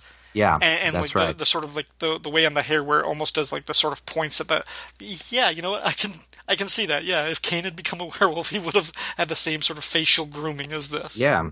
But it just shows you how, you know, Bernie Wrightson, he never copies himself unless he's, I mean, every time he draws a creature, it's always different than the previous time. He always tries to improve upon it or, or make it different. But, but here, I mean, I'm not saying he's consciously making it look like Cain, but um, it does have that sort of, you know, appearance. But um, if you think about it, Wrightson, when he does faces of people, there's always something a little off about the face, right? So one of the things that, that bugged me about this werewolf, though, is its face is very human looking. You know, it doesn't have the uh, when you're looking at it head on, it doesn't have the the el- elongated snout. It Right, still right. looks like let's say Cain's face, you know, but um, because there's something off about the face, it, it evokes the, the horror that you're feeling, right? So that's this that's something that when I was recently making some notes on, on this issue that I realized all of Bernie's art has. Every person he draws, every monster he draws, it sort of breaks the bonds of your preconceived notions of what a monster would look like or what a person would look like. There's something off about the faces. An arm is just too long. Uh, one eye is lower than the, the other. You know, the nose is too big. Um, you know, almost like these, these melted little candle-like grotesque figures that he's drawing. And, you know, I recently read a book that I think the listeners might enjoy if they're horror fans and that you might enjoy too, Ryan. It's a book called um, Why Horror Seduces. That's the name of the book. Why Horror Seduces. It's, it's written by this guy called Mathias Clasen. And in it, he explains how because we're primed to recognize faces as, as a, a natural sort of um, survival mechanism, an evolutionary way of, of dealing with you know um, our peers and and in a group you know which we have to depend upon for survival we're primed to recognize faces now if we see a face that's just a little bit strange to us it immediately evokes the fear response and that's what uh, what I've just pinpointed it. I've I've hit the hammer on the head for me personally. What disturbs me about Bernie Wrightson's art is the fact that his faces are like that. Yeah. If you're in a a group of, of Neanderthals or you know, and you see these faces, oh my God, you know, this guy's something to be frightened of, or there's something wrong with this guy. You know, that's what Bernie Wrightson does. It's it's almost like uh, you know, he's got this ability to enter your dreams and and uh, do some flash photography in your nightmares and then step out and do an Alex Ross where he uses all those pictures as photo reference, you know, where he just like paints your nightmares and um, he, he even improves upon your nightmares, you know, the, the faces. Yeah, because It like I mean, sticks in my mind. if you think of like you know your your typical you know big name superhero artists like a John Romita, a John Byrne, even a Jim Lee or something, they also they always have like sort of a stock type of face, a stock type of character Yeah. that's very idealized, the very pretty. You know, you're you're getting your your A list you know most handsome like leading man and everything like that. But something that I did say, like going back to the first episode of something that or the first issue of something that I covered was Bernie Wrightson when he drew Alec Holland, ostensibly the main character, he didn't look like that. He didn't look like a, a sort of leading man. He Yeah. had a very large nose. He his you know his brow, his hair was a little bit unkempt and misshapen and everything like that. And there is a sort of like humanity to that sort of natural, even though it, it's Yeah. not necessarily a natural style, but the fact that they don't all look like they're poster pretty Yeah. boy like type of like the model type of the the ideal person that Yeah. brings them down and gives them a little bit more pathos and I, I think you're right that the way he captured that with the faces and the forms and everything that was something that he really excelled at Yeah, definitely grotesque beauty or beau- the beautiful grotesque or whatever you would call it. Bernie, I, I'm sure he did that consciously. I'm, I'm almost positive that he was because he, he- he's a student of Frazetta, not a student, uh, a disciple sort of of Frazetta, right? So Frazetta had these chisel like faces, but they were ugly.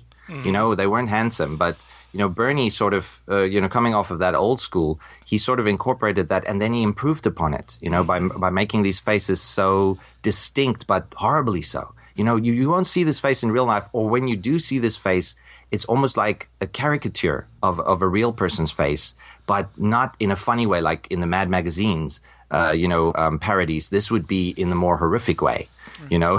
so that's what I love about it. I just wanted to throw that out there.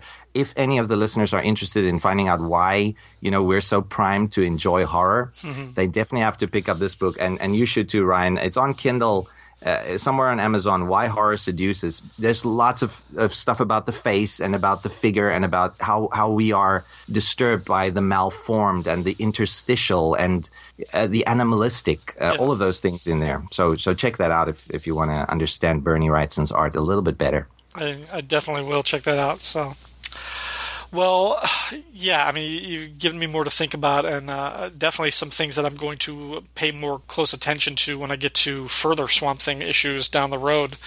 Until then, Herman, thank you so much for being my guest on this episode of Midnight. Um, I definitely want to have you back at some point in the future because this was so much fun. Um, until we do that, uh, please tell the listeners where else they can find you online and in the podcastosphere. Great. Well, uh, first, let me say, Ryan, it's been a pleasure, man. Thanks. You're one of my podcasting heroes, along with Rob Kelly and Shag. So this has been a joy for me to be on the show, and um, thanks for giving me the chance to plug my other stuff. Okay, so basically, I uh, doing the Long Box of Darkness, which you can find on iTunes, uh, Stitcher, Podbean, um, a lot of other platforms. And then I'm also doing what you mentioned earlier, the Into the Weird show with my buddy Grant. So Long Box of Darkness focuses mostly on, you know, horror comics all across the board. Uh, I want to do modern stuff. I want to do the old thing, the old um, stories as well. And uh, Into the Weird focuses mostly on Marvel Bronze Age supernatural stories, but also science fiction, anything that's considered wacky or weird. Uh, we we started off with Doctor Strange because he's sort of the genesis of the weird uh, in the Silver Age of Marvel, and then we worked our way upwards with um, you know uh, Vampire Tales and the the Marvel Monster magazines, and we're also doing stuff like Skull the Slayer and uh, you know Weird World and all of those things, and uh, Howard the Duck obviously going to be a big uh, you know deal for our show later on when it when Steve Gerber gets really weird. So those those are the two shows. Jim Starlin's also going to figure prominently in that Yeah. show. Um, but um, Long Box of Darkness and Into the Weird, that's the two shows I run. And then you can find me, um, I have two blogs as well, the longboxofdarkness.com. Um, and then uh, sinkintotheweird.com. Those are our blogs, respectively. And I'm also on Twitter at uh, Dark Longbox. Um, and our Into the Weird show is there at Into Weird. So I would appreciate the listeners uh, following me and uh, checking out the shows but um, we're nowhere near as as as good as um, the midnight the podcasting hour. I'm really using your show as a, a means to sort of improve mine by not copying what you do, but but definitely trying to you know at least uh, build on the legacy of the horror that you guys have been touting. And um, you know I, I've got a lot to to work on to get up to your level, Ryan. But thanks for being a sort of uh, unofficial mentor. Uh, you are you are me. way too flattering. Um, I I really am. I'm impressed with the stuff that you've been able to do and cover with uh, Long Box of Darkness. It's a really fun show. Um, I, I like a lot of the other segments that you kind of get into, um, and I would, yeah, I highly recommend for any of our listeners. Thanks, if you man. like this show, you'll love Long Box of Darkness. um, and for some great Marvel stuff, especially Doctor Strange stuff that they've covered so far. Um, you'll have a blast. Um, and also another one just for plugging this network. I'm sure if you're listening to this show, they probably heard it. But uh, you and your partner Grant were on the Treasury Cast with Rob Kelly talking about a, a Doctor Strange Treasury edition. That was really good. That's, so. That's yeah. right. That's right. Yeah, that was a fun show. That actually got us a lot of um, uh, feedback and listeners. So uh, thanks to the Fire and Water Network for that, and and to you guys. Um, but yeah, um, I've always uh, been a fan of your shows. I mean, your your crowning achievement for me, Ryan, has been you know the Secret Origins podcast. But now it's definitely become midnight, the podcasting hour, because um, this is so in my wheelhouse you know, so um, uh, we were glad to be associated with you guys, and uh, you know, hopefully there will be more collaborations in the future. Who knows? I'm getting into the Cheers cast. Oh. You know, I, I, yeah, I was a big Cheers fan way back in the day, and I recently, you know, ordered the first season on uh, Amazon, and um, this is not, you know, physically, just as this through yeah, Amazon Prime. Yeah. Um, I'm getting into the the Cheers cast, and I'm really enjoying that. So that's Thank like one of my new favorite shows, Ryan. So you're doing a bang up job on that. Uh, it's also you know made me become a bit more of a drinker. My wife might not thank you for that, but I do. I, am keeping Norm's tab so you don't have to. You are not expected to drink as much as any of the characters in the show. Brilliant. great, great. Um, all right. Well, um, again, thank you very much for being on this uh, this episode. We will talk again, uh, listeners. We're going to take a short promo break right now, and when we come back, we will have listener feedback from the last episode. Don't go away. Adventures into the unknown. Tales from the crypt. Skeleton Hand. The haunt of fear. Dark shadows. Vampirella. The haunted tank. The Heap. Eerie. Swamp Thing. Weird mysteries. Tomb of Dracula. Tales of the unexpected. Werewolf by Night. The Demon. Man Thing. Monster of Frankenstein. Brother Voodoo. The Son of Satan. Night Force. The Living Mummy. The Sandman. Tomb of Darkness. Evil Ernie. Saga of the Swamp Thing. Flinch. Hellblazer. Thirty Days of Night. Preacher. The Walking Dead. What do these titles have in common? All of them, from Adventures into the Unknown to Tales from the Crypt to the House of Mystery, to the Tomb of Dracula, may be found in the Long Box of Darkness. I'm your host, Herman Lowe. Join me every Monday night for a journey into comic book horror as we delve into the secrets of the Long Box of Darkness. So listen if you dare, puny mortals, to the Long Box of Darkness, available on Stitcher, iTunes, and Podbean. And check out the blog at www.longboxofdarkness.com. Good night and pleasant screams.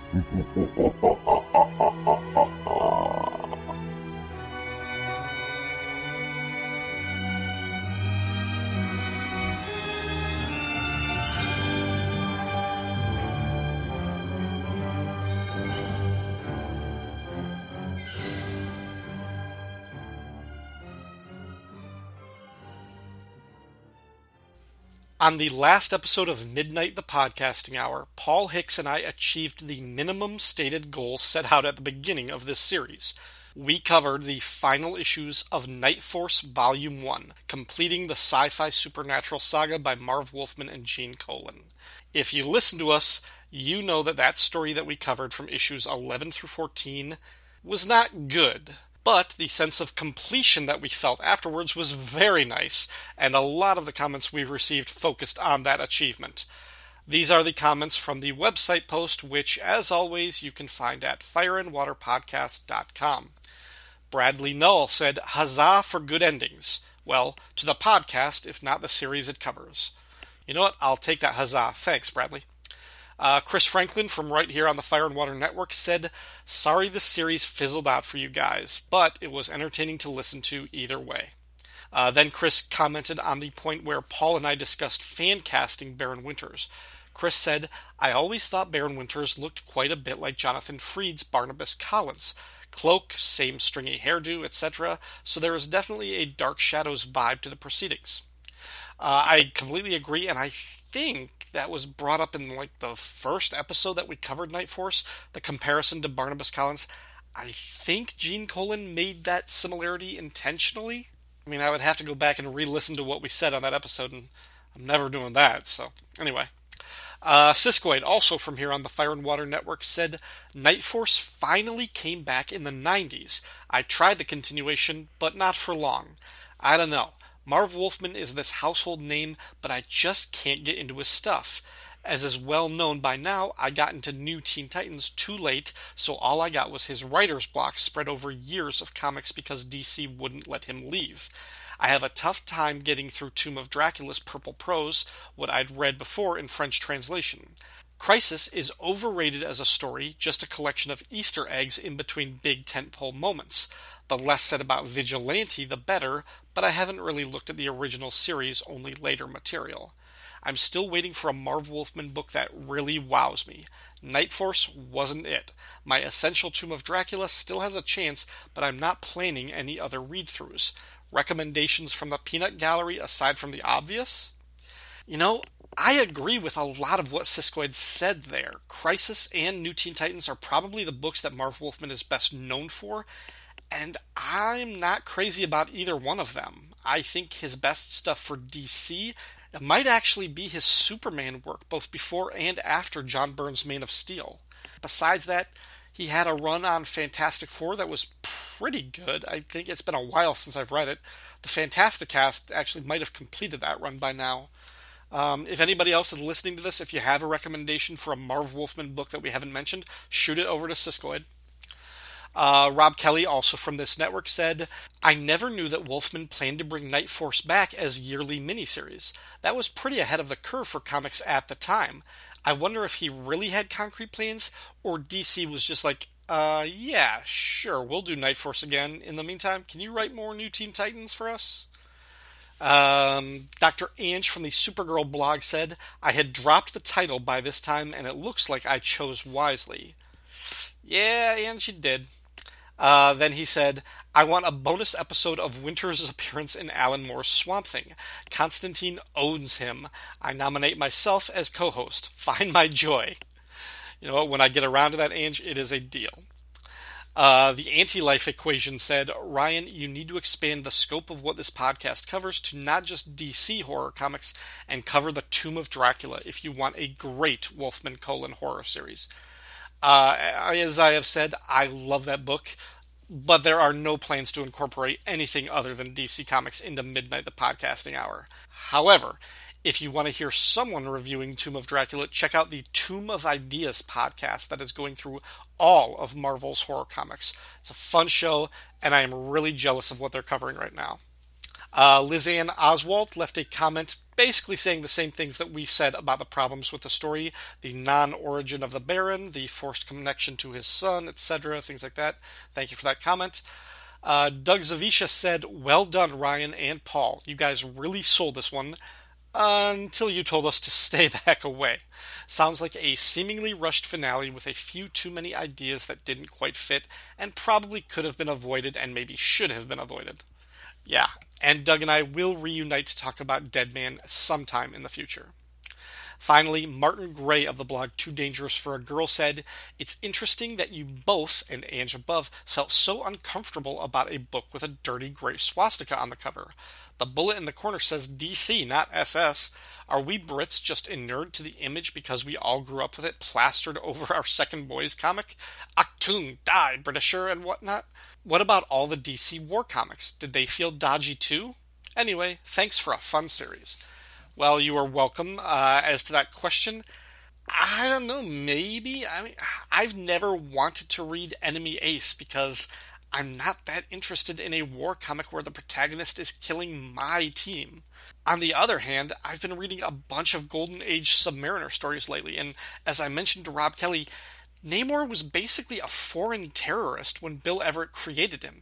He came to America and started killing cops and destroying property. He was waging a one man war against Americans just a year or two before we officially entered World War II that seems crazy now. Like if a modern publisher created a comic based on the adventures of a member of ISIL or ISIS. Anyway, that's enough rambling about that. Uh, I want to thank Clinton Robinson and Herman Lowe for appearing on this episode. Next time. Oh, good. Whew. Saved by the bell. And I saved because I, honestly, I don't know what I'm doing for the next episode yet. Or when. Midnight, podcasting hour, is a proud member of the Fire and Water Podcast Network. Feedback for the show can be left at fireandwaterpodcast.com or the Facebook page for Midnight, the podcasting hour. You can find Ryan on Twitter at RyanDaly01 or send him an email at rdalypodcast at gmail.com. Midnight, the podcasting hour, is not affiliated with DC Comics, and the views expressed belong solely to the speaker. Music for this podcast is produced by Neil Daly. Any additional music, audio clips, or quoted text is used for entertainment purposes, and no copyright infringement is intended. Until next time, have a good midnight.